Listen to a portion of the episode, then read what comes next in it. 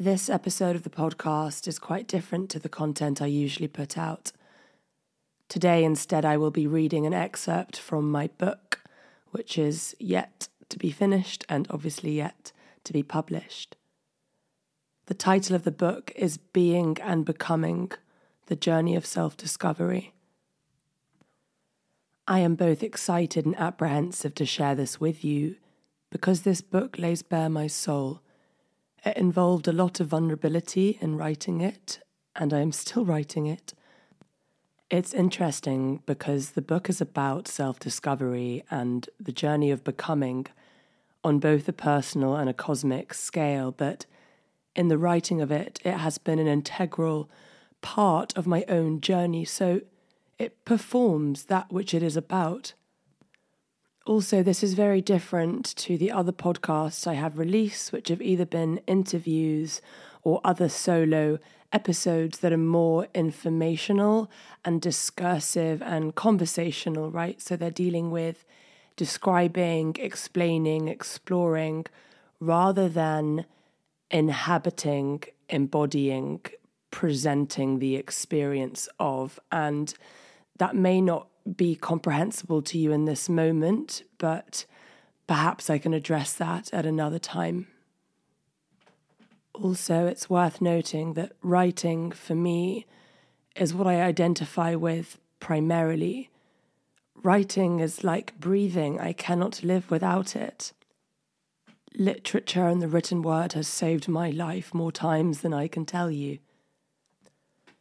My driving motivation behind writing this book, other than the fact that it is a creative urge and impulsion that I don't really even have any control over, it's sort of writing itself, and and it's almost like it has to come out of me. But beyond that, on a more cerebral level, my intention with it, the reason I am writing it, is because I believe that we will affect people's lives most powerfully through art, not through describing or explaining. This reaches only one level of a person's mind. Art is a potent tool to communicate something that is beyond language. Now, of course, I'm dealing in the realm of language, and that's what so many authors um, have struggled with how to express the inexpressible that which is beyond words through words. I suppose I attempt to do that. It is up for you to discern how effectively I manage it. Anyway, without further ado, let us begin. I am going to be reading an excerpt from the first chapter, which is entitled In Our End is Our Beginning. We shall not cease from exploration, and the end of all our exploring will be to arrive where we started and know the place for the first time. Through the unknown, unremembered gate, when the last of earth left to discover is that which was the beginning. T.S. Eliot, Four Quartets. A wise sage once said that the only constant is change. And it is true, is it not? By the time you will have finished reading this sentence, the hand on the clock will have ticked forward. A baby somewhere in the world will have taken her first breath, and a whale deep in the ocean will have begun to sing.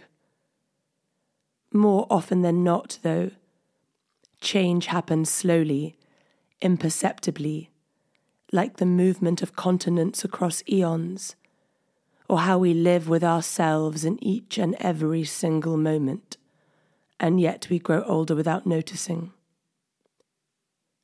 Have you ever thought about that? About how you came to be who you are, I mean?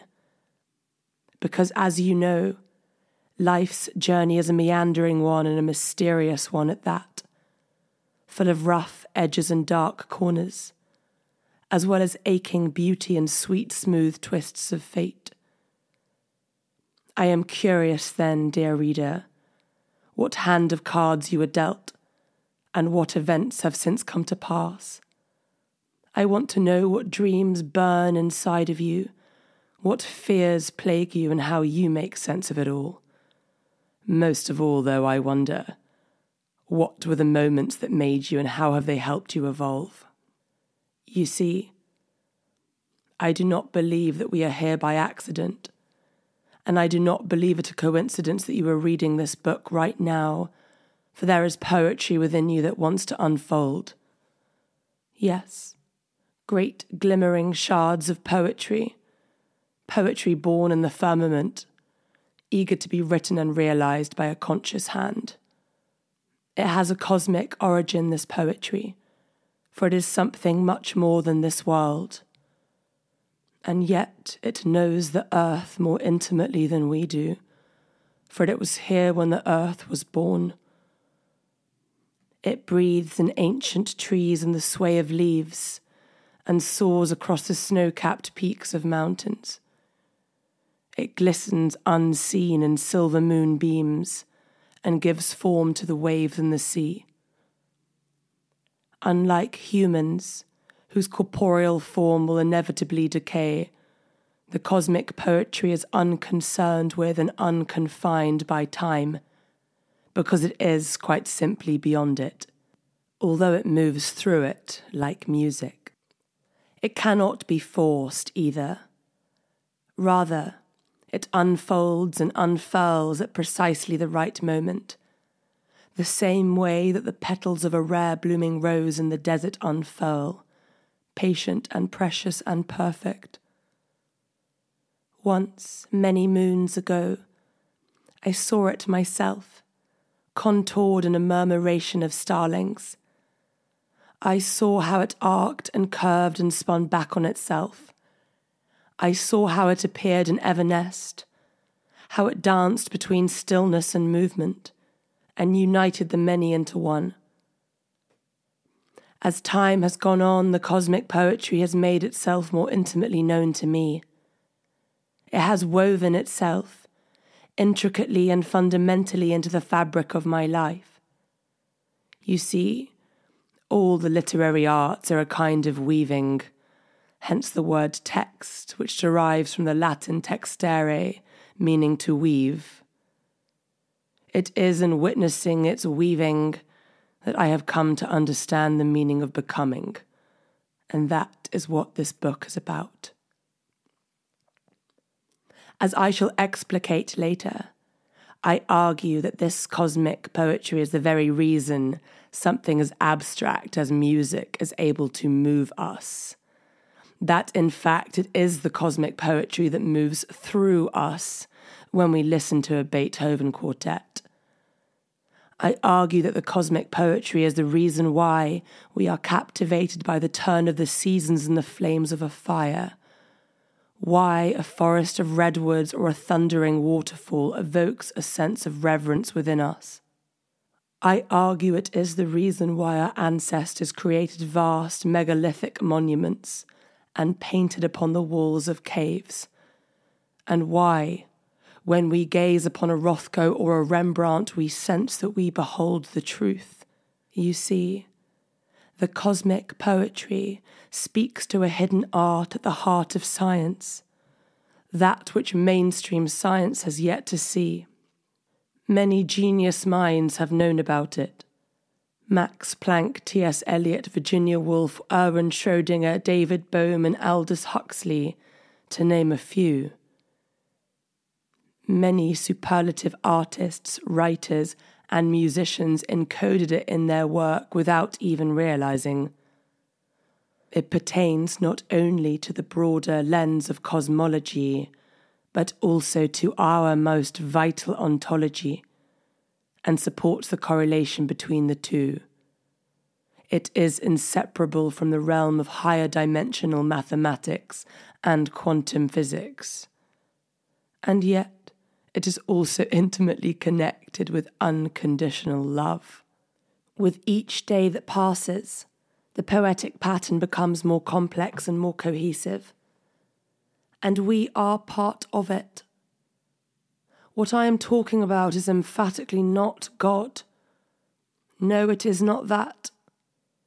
It is, however, a far cry from the cold and mechanical universe that we were taught about in school. To the contrary, this cosmic poetry tells us that our lives are replete with meaning and purpose, that there is a powerful, vital undercurrent to our existence which is yearning to be known. I suppose it is something a little like Henri Bergson's élan vital. Oh, but it is so much more than this. Words shall fail each and every single time. You see, I know only a little. But what I do know is this that the cosmic poetry belongs to a creative intelligence, and it is inextricably bound with change and growth and evolution. And yet, and yet, so many of us are growing older without changing much at all. In the words of the German poet Rainer Maria Rilke, whatever closes itself into staying the same is already petrified. The thing is, on the whole, we humans are forged in the furnace of childhood, for better or for worse, and herein the patterns are born. Yes, the patterns. The clandestine sort, the sticky, self sabotaging sort that creep up on us without us even realizing. The patterns reside in the shadow realm. Since they inhabit the great caverns of the unconscious, they are not easy to overcome. And, Left unchecked, they will proceed to govern our choices, our behaviours, and our beliefs. And we shall call it fate. The patterns keep us small. They keep us afraid. They tune out the euphonious song of destiny and keep us staying the same. For a great many of us, then, life feels as random as a roll of the dice, strewn with challenges that we don't want to face. But perhaps we take comfort in the notion that if only, if only we work hard enough. If only we have enough money and have a nice car. If only we lose enough weight or marry the right person, then things will be okay and we shall be happy. Well, maybe things will be okay and maybe we will be happy. But then we will have neglected the vital thing that there is another dimension to this existence and the human psyche has the keys to unlock it. You see, we are weavers of worlds, and there exists within us something enchanted. It is a bridge between two realms, like the tail of a shooting star momentarily imprinted across the nighttime sky. If we are not paying attention, we'll miss it. The truth is that too often, for too many of us, the years slip by like water through our fingers. We amass the impressions of innumerable days, but stay more or less the same. And then, as we near the end of the road, we wake up one day to see the contours of all our smiles and our sorrows etched across our face, and realize that our lives, stretched behind us, are nothing more than a handful of memories and faded stardust. Life will pass us by if we let it and for the most part, change happens by degrees. But then, dear reader, there are occasions in life when change has the texture and volume of rumbling thunder. When it is a process that makes itself known and we become aware that something is happening. That is how I experienced it. A seismic shift felt deep in my physical body and on the most essential plane of my being. It was not a single moment but a constellation of them. Cracks in the fabric of space time emerged and shattered my entire world. Just as a new moon simultaneously marks the end of one cycle and the beginning of another, this phase in my life was the end and the beginning of it all.